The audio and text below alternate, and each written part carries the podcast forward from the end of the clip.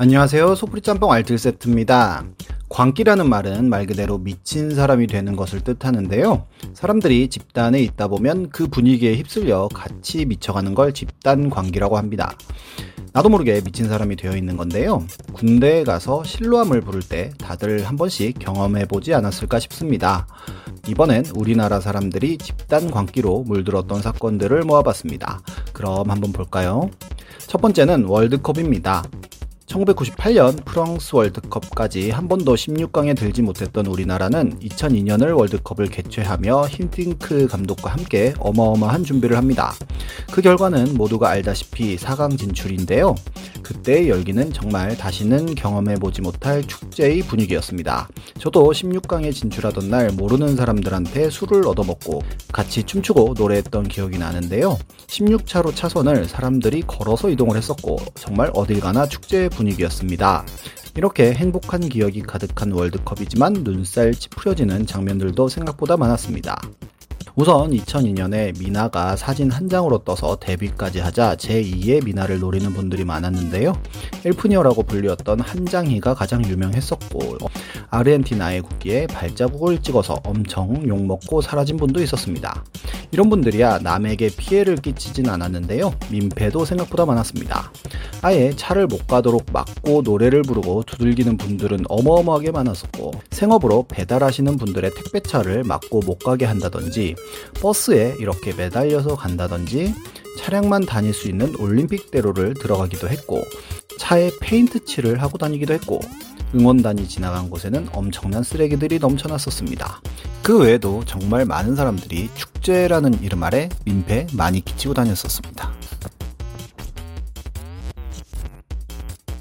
두 번째는 잭스키스 해체 사건입니다. 잭스키스가 무한도전으로 재결합한 것도 어느새 5년이 다 되어 가는데요. 정말 시간 빠른 것 같습니다.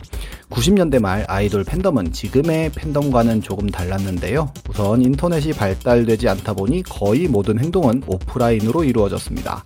특히나 H.O.T와 잭스키스의 팬덤이 어마어마했었는데요. 물론 본인이 좋아하는 가수를 응원하기 위하여 공연장에 찾아다니는 것은 아주 자연스러운 일이지만 선을 넘는 분들도 꽤나 많았습니다.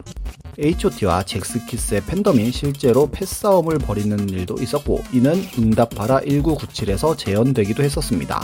팬덤 사고의 활용 정점은 잭스키스의 해체 사건이었는데요. 정말 갑작스럽게 기자회견을 통해 잭스키스가 해체를 발표하였고 그 이유도 명확히 밝히지 않아 팬들은 집단 멘붕에 빠지고 해체 반대 시위를 하기도 했습니다. 해체 이유에 대해서 당시의 팬들 사이에서는 당시 소속사 DSP가 잭스키스에게 제대로 대우를 해주지 않았으며 심지어 소속사 고 이호연 대표가 잭스키스를 강제로 해체했다는 소문이 돌았으며 팬들은 DSP와 고 이호연 대표를 공공의적으로 규정합니다. 그리고 결국 잭스키스의 마지막 콘서트에서 일이 벌어지는데요. 콘서트를 취재하던 조영구 리포터의 차를 팬들이 이호연 사장의 차로 착각하여 박살내버린 것입니다. 뽑은 지 얼마 되지도 않은 그랜저 XG 차량이었는데 당시에 가장 좋은 차 중 하나였던 차였고 심지어 차 안에 있던 조영구의 옷이나 소지품까지 훔쳐간 것인데요. 현장에서 몇몇 학생들은 잡혀갔지만 조영구 씨는 차마 처벌할 수가 없어서 차비까지 줘서 집으로 보냈고 잭스키스 공식 팬클럽에서 사과를 하고 조영구도 용서를 합니다. 결국 차 수리비 천여만 원은 이호연 사장이 조영구에게 물어주며 끝이 납니다. 조영구는 전화위복이었는지 그 이후로 이사업체를 차려 대박이 납니다.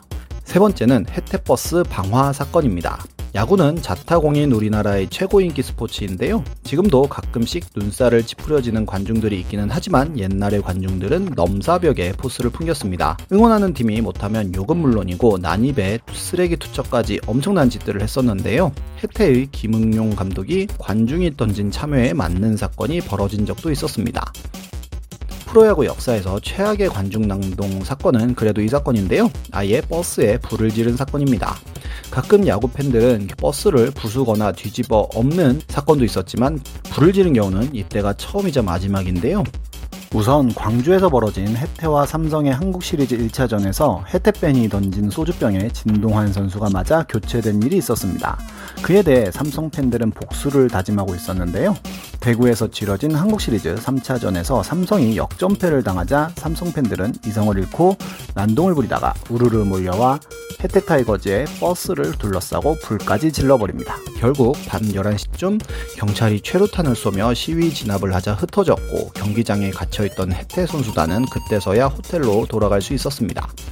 다음날 벌어진 4차전에서는 사복 경찰이 배치되고 500여 명의 정경이 배치되는 등 웬만한 국빈 행사보다 더 심한 경비를 했지만 4차전에서도 삼성은 졌고 관중들은 그날도 항의하다가 최루탄을 맞으며 해산하기도 했습니다.